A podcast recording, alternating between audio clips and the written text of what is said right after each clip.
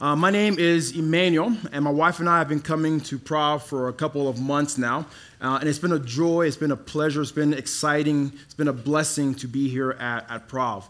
Uh, we're not perfect at Prov, but when I read this text and I see what the early church did, I see that taking place here at Prov and that we love the Lord together. Uh, we love each other together. We meet weekly in community groups, fellowship time. That's what the church is all about. And we also love our community, cross purpose and other ways as well. We're doing what Scripture tells us to do, not perfectly, but we're doing it nonetheless. So I want to congratulate you, Prov, congratulate, congratulate us for doing what the Lord has called us to do as His body. We're in a three week series titled In Awe of the Trinity. In Awe of the Trinity. And, and, and in this series, the, the, hope is that through this series that we will see a couple of things. Uh, we will see uh, why Christians say God is triune. Why we say God is something that is different from all of us in the fact that he is triune. I'm aware that some of us in here uh, don't affirm the Trinity. And I want to say we're glad that you're here. We want you to be here.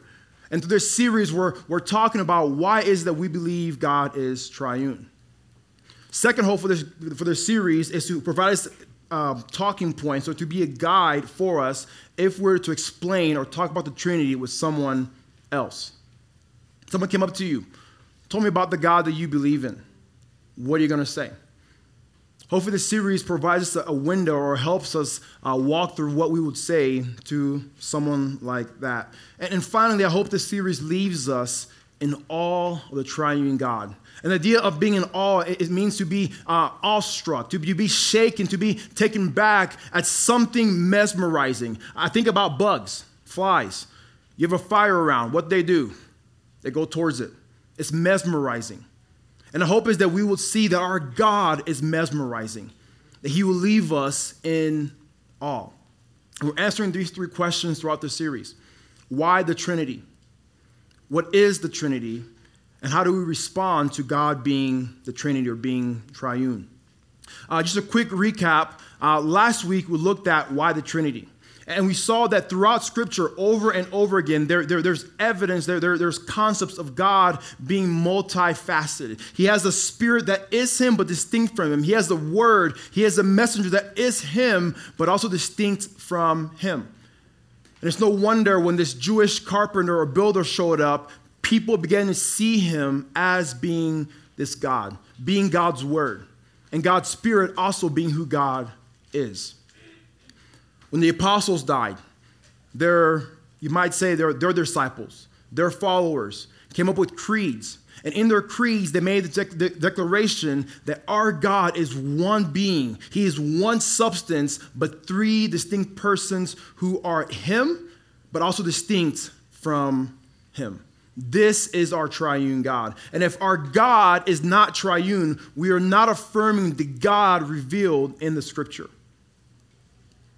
Today, I want to look at what is the Trinity. When we say God is triune, what do we mean? What are we talking about God being triune? And here's the quick answer.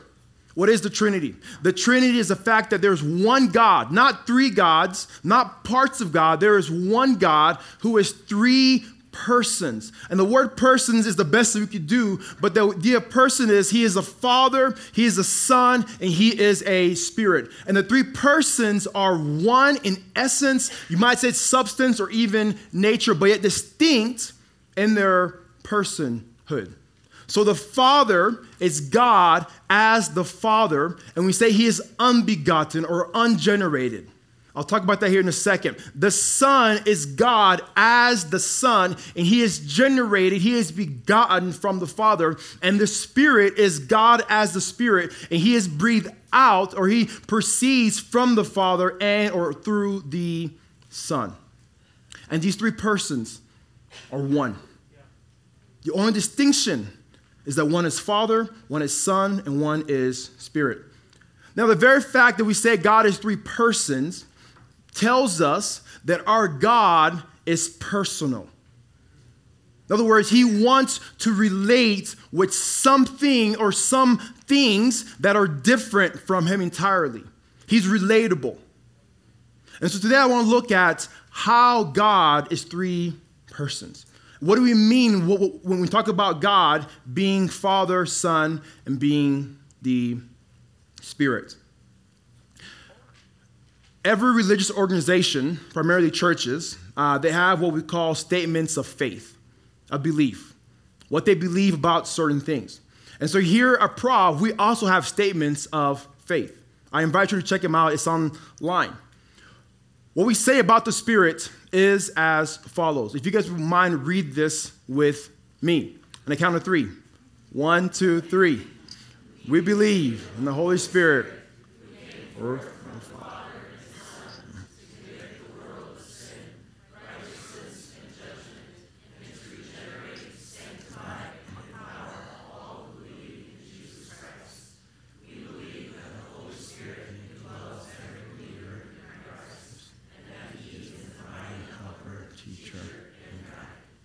Awesome. Amen. This is our belief about the Holy Spirit here. When we say God is spirit, we're referring to this right here. Now, notice a couple things. We say the Spirit came forth from the Father and the Son. The, the theologians uh, throughout history, not just recent, not just back then, but throughout history, across space, across time, they've said eternally, which means there's no time. There's no beginning or end. Eternally, you have this being called God, and from God the Father, there comes this Spirit who is preceded or who is breathed out from the Father. And he's breathed out from the Father and the Son. Comes out as breath. And it's no wonder in creation, it's no wonder in Scripture, the Spirit is sometimes referred to as God's breath. The Hebrew word for breath or for spirit is ruach. Everyone say ruach. Gotta have the in the back of your throat. He has the ruach of God. And the word ruach means spirit, wind, or breath. So in Genesis verse uh, 1, verse 2, says God's ruach is hovering over the waters. God's spirit, God's breath is hovering over the water. In Genesis 2, God uh, forms man from dust, and this man, this thing is created, is laying there, it's lifeless, and we're told God breathes on him, and this person becomes a living thing. In the Gospels, Jesus, after his resurrection, sees the disciples and says, Hey, he breathed the Spirit upon them. The Spirit is the breath of God.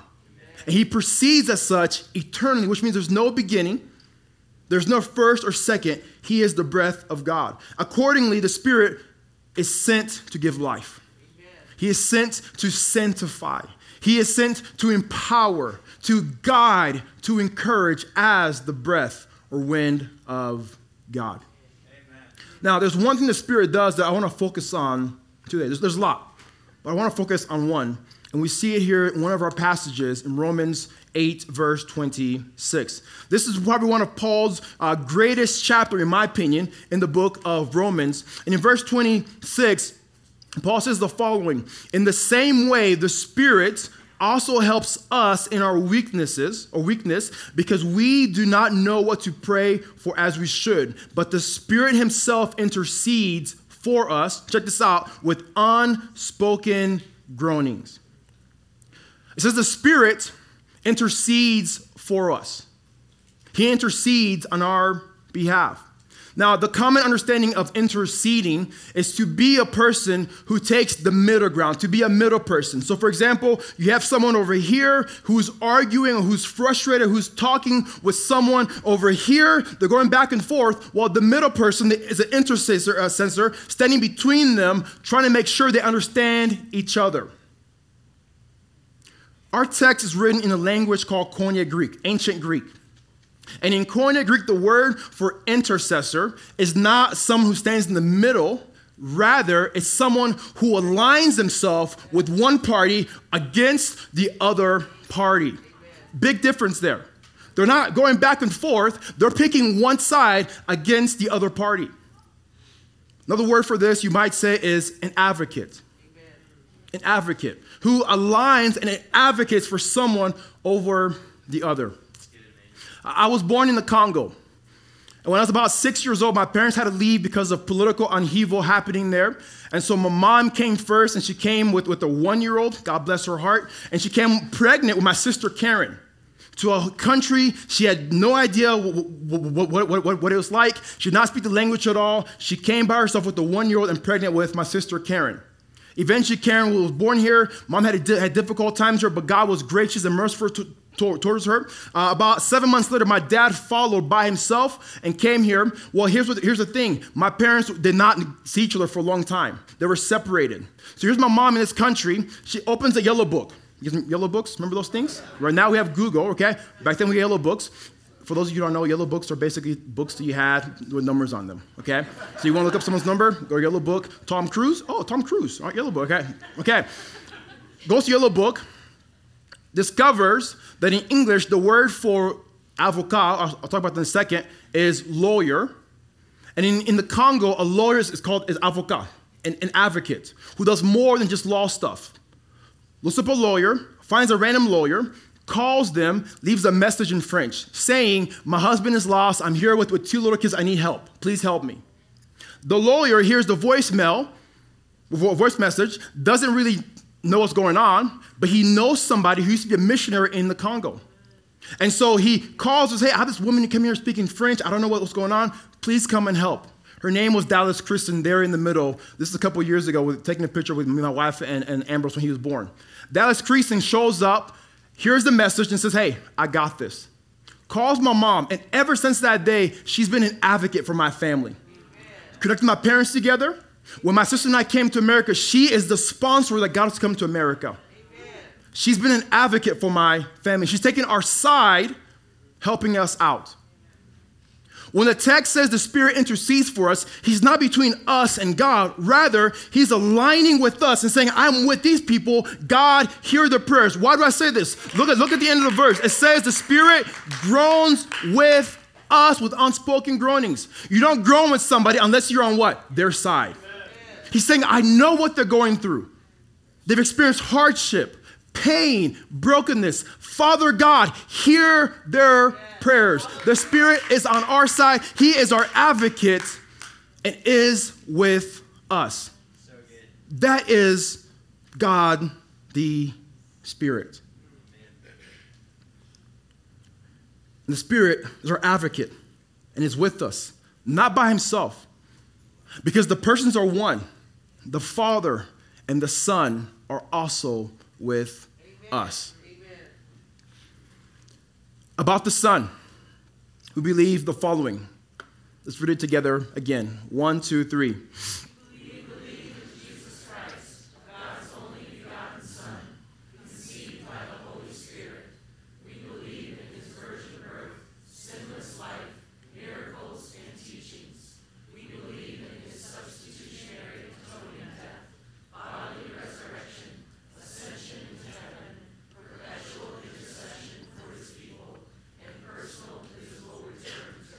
Amen. Amen. We say the Son is not breathed out, He's not spirited out like the Spirit. He is begotten, He is generated. Again, this is eternal, which means there's no what? Time. There's no beginning. There's no first or second. Eternally, the Son proceeds. He's generated from the Father eternally. No time, no beginning, the Father's not first, the Son is not first. They are equal in all things, except for one of them comes out from the Father in a generated, begotten way. Amen. It's why the Son is called the image of God. Here's the point of this because the Son proceeds from the Father, when we see God, guess who we see? The Son. So, I just will tell Thomas Thomas, if you see me, you see the Father. Which means throughout scripture, when someone has a vision, when someone has an experience with God, guess who they're seeing? The Son. Adam and Eve in the garden, walking with God. Who they're walking with? The Son.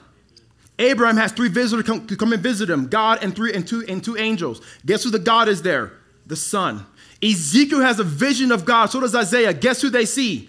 The Son. Moses and 12 and 70 elders go up in the mountain to have a meal with God. Who are they eating with? The Son because the Son is the image of God. Paul will say he is the image of the invisible or unseen God because he proceeds from the Father. Paul reminds us in this great, amazing song in Philippians. I'm not going to read it for our sake, I'm going to explain it a little bit. Paul reminds us that although being God, in all glory and power and majesty, the Son humbled himself, became like us. He who is beyond creation, he who is different from all things, became a creature. I can give analogies. Imagine being a maggot for a maggot's lifetime, eating what maggots eat, doing what maggots do. It's much wider than that. He became a human. Now, we say this Jesus is fully God and fully what? Man, he's not Hercules. He's not half and half. He is fully God and he is fully human. And being human, it means this. He was so human, you should say, how human was he? He is so human that when he claimed to be God, they thought he was crazy and blasphemy. That's how human God became. He was so human he experienced the joys and great moments of life that we experience, the anticipation of new things, he felt it. The feeling of success, he experienced it. The frustrations of working and not seeing the fruit of your hands, he experienced it. The rejection and betrayal of friends and family, he experienced that. The fear of death and the stress of life and the worries of life, he went through that. And about death, guess what? He died. Not just any kind of death, the worst kind of death. Death on a cross. I don't know if y'all seen The Passion. I watch it every single year because of where I teach. That's a fragment of what he went through on our behalf. Because of our rebellion, our rejection of, against God, Christ came like an older brother. In my culture of the Congo, as an older brother, I'm responsible for my siblings. Christ came to do what we could not do as our elder brother. And he died on our behalf to give us the cure, to give us life. Amen. People say he did for us what we could not do. And he died. But here's the good news. And Josh will talk about this in a couple of weeks on Easter. He didn't remain dead. Amen. See, if he remained dead, Jesus would be like any other would be messiahs out there. No one would be different from Jesus. He died. On the third day, he rose again. And in his rising again, he offers us life. Because guess what? We one day are going to die. But he offers us life. And he did this as our elder brother. God the Son, who we call Jesus, is our brother. He's our Lord. Remember, the word Lord refers to Yahweh in the Old Testament. He's our Yahweh. And he has redeemed us as the one who is generated from the Father, he's the one that redeems us as our older brother. And he does this with the Father and with the Spirit. That's two persons the Spirit, the Son. And now we look at the Father. One, two, three.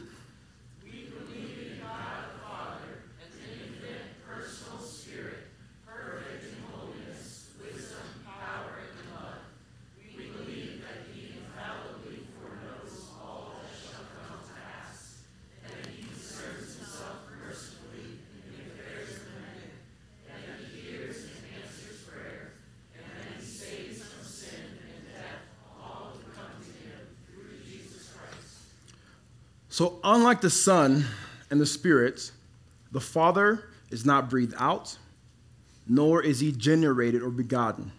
So we say he's unbegotten, comes from or proceeds from no one eternally. Now, does that mean that he's first? No, because there's, no what? There's no time, there's no beginning.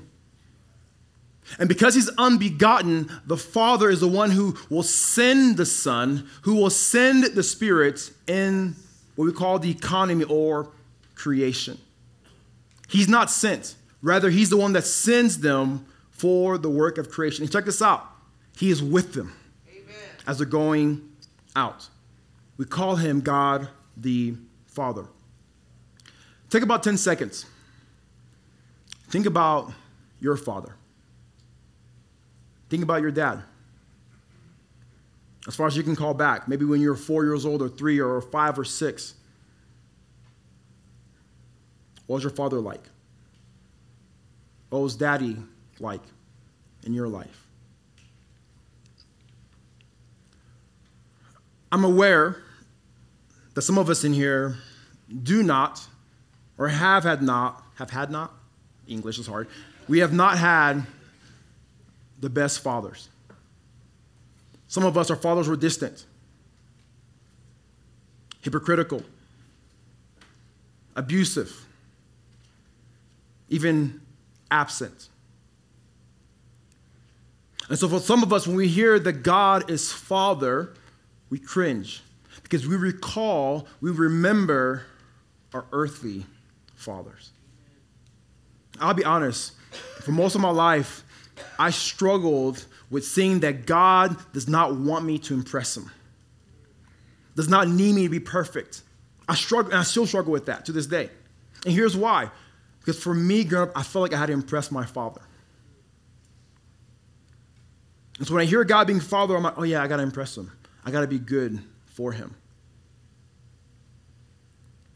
While that may be true of some of us in here, we also know there are some people who have had good fathers, who had dads who were involved, who are and were present in our lives, who loved us. And so while we may have had bad fathers in this room, we know out there other people have had good fathers who love us and care for us. Now, check this. When we speak of God being Father, we're speaking about God being a good Father, a loving Father. Check this out. He's the kind of Father who, when he gets home from work, he's exhausted, he'll get on the ground and play with you. He's the kind of father who will wake you up not harshly, but gently. He's the kind of father who, he sees you when you're bored, he'll chase you as a tickle monster. He's the kind of father who tickles your shoe, your, your feet when he removes your shoes. He's the kind of father who will wrestle with you or have tea time with you with imaginary friends and dolls. He's the kind of father who has dance parties with you. The kind of father who, when you're hungry, make good food for you. He's the kind of father who longs to hear about your good good and badness, even though he knows about them already. He's the kind of father who will kiss your boo boos and owies. He's the kind of father who will discipline you to grow up not to be spoiled, but to be a good person in society. He's the kind of father who hugs you when you're sick without fear of being sick himself. He's the kind of father who cleans after your vomit. He's the kind of father who will speak to the guy mistreating you or bullying you, and when no one stands up for you, he will fight on your behalf. Our God is a good kind of father. Now, why do I say that? In our passage today, one of them, Hosea 11. In Hosea, God tells Hosea, hey, Israel right now is going through a terrible time. They are rebelling against us. They have rejected the Lord's way and God's law. And so God tells Hosea, remind my people what I've done for them, not as God, but as a father. Check this out in, Hosea 11, verse 1. It says, When Israel was a child, I loved him, and out of Egypt I called my son. He tells them, Israel, the people, you're my own son. As a father, I can tell you, my son Ambrose, my daughter Mela, they, they act a fool a lot of the times, but I love them. They can become whatever. Some whatevers are okay, but I love them no matter what. And God tells Israel, You are my son. And guess what? When you were in the darkest moment of your life, I rescued you. The greatest event in the Old Testament, the greatest salvific event. Moses, go tell Pharaoh, let my people go. God sends Moses to deliver them with a mighty hand from Egypt. Now, in chapter 2 of Exodus, if you have time go back and look at it, we're told in verse 23 and verse 24 that Israel is crying out to the Lord. And in verse 23 and 24, we, we hear this that God heard their cry and God noticed what they were going through. And a couple two, uh, two points here. We're told that God heard their cry. God heard their cry. Every once in a while at night, uh, let's say it's 2 in the morning or 3 in the morning, my wife would be, hey, E, I'll wake up. Yeah, honey, is everything okay? Ambrose is crying. I'll listen. I'm like, honey, I don't hear anything. Go check on him. I'm like, honey, go check on him. So I get up in the dark room, kind of walking around, probably hitting walls, and sure enough, Ambrose is crying. So I soothe him a little bit, go back in the room. I'm like, how'd you hear that? I'm a mom, she says. right? She will hear their cry when I can't do so.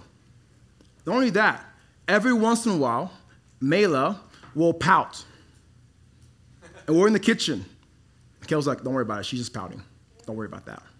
But then sometimes she'll truly cry, and Kel will be like, oh yeah, she's really crying. Go and see her. So check this out. She not only hears when they're crying, she knows the kind of crying that they're going through. When we're told in Exodus that God heard Israel's cry, he knew the kind of crying they were going through.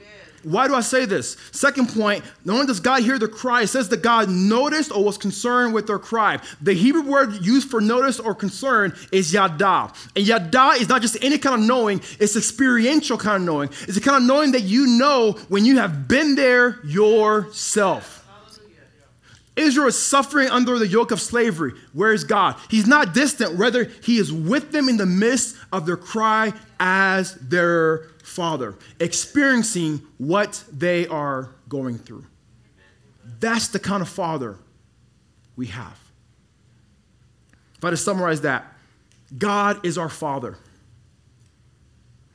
and He loves us deeply and dearly. What is the Trinity? Our God is personal. As our Father, as our elder brother, and as our advocate. Just a reminder since the Spirit is our advocate, I don't know what you're going through this morning. Hard week. You anticipate a hard week in the future.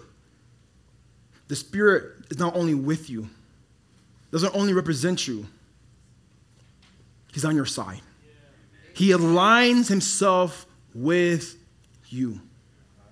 And He's calling you, He's crying with you towards the good, towards the best. In the hardship, you're not alone. God the Spirit is present with you. Since Christ Jesus is our brother, our Lord, and Master, He redeems us and offers us life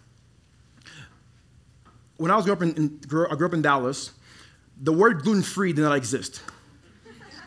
Moved to Colorado, uh, to Colorado gluten free, sugar free, peanut butter free, fun free, etc. you can eat all those things, and they're probably good for you. I, I, I know they're good. Okay, eat healthy foods, gluten free, eat all that stuff. Avoid sugar, great. Work out five days a week. Get yolk.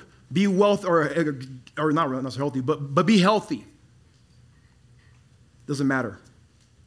We're all going to face the same conclusion. We're all going to die. As sad as that is, it's a reality. We cannot avoid it. Get enough sleep. Doesn't matter. Here's the thing Jesus offers us something.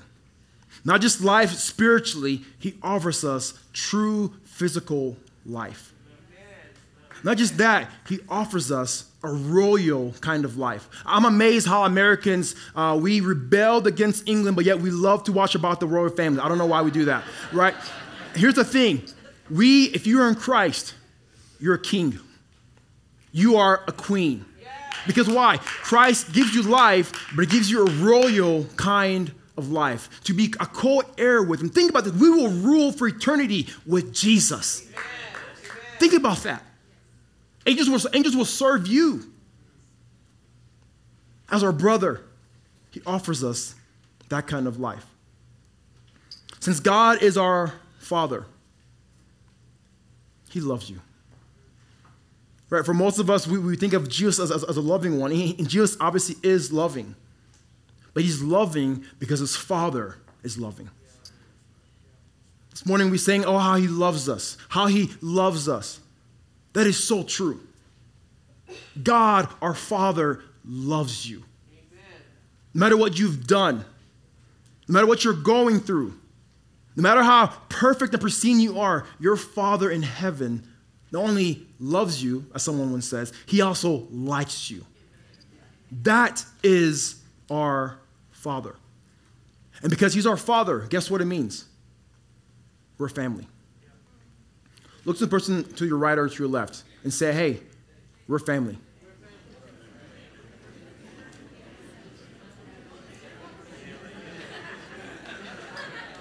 As family, we are loved. And because we are family, we are family. I'm not going to sing. Because we're family, God is our Father, the Son is our brother, and the Spirit is our advocate with us. Amen. This is what the Trinity is. Let's bow our heads and close our eyes. As the band comes up, as they lead us in one final song. And the prayer team will come up here in a second as well. If you need prayer for anything, for yourself, for, for healing, for, for someone else, for God to step in, I want to ask you to come up and see them because they want to pray with you. They want to join you, they want to intercede with the Spirit alongside you to our God. Maybe you're in here, you say, Hey, I've heard about God, I've heard about Jesus, but I've not accepted this triune God. I don't see God as my father. I don't, I don't see Christ as my brother or the Spirit as my advocate, but I want to. I invite you to do the same as well. Our God loves us, our God has redeemed us and our God is with us. Father, Son, and Holy Spirit, you're God alone. Not only that, but you are truly good. And then the fact that you would desire, you would choose to want to relate with us creatures in our failures, in our shortcomings. You choose, you desire to make yourself known and, and, to relate with us and to be among us and to be in and through us. It is quite humbling. Father, may that never get old. Lord, as we leave here, Father, let these words not just be something cool that we heard on Sunday, but let it penetrate our hearts. Let it affect us, that we may live this out and embody it Lord Jesus, we look forward to the day when you will come back. And we will rejoice with you as one big family. All this for your glory and your renown. Amen.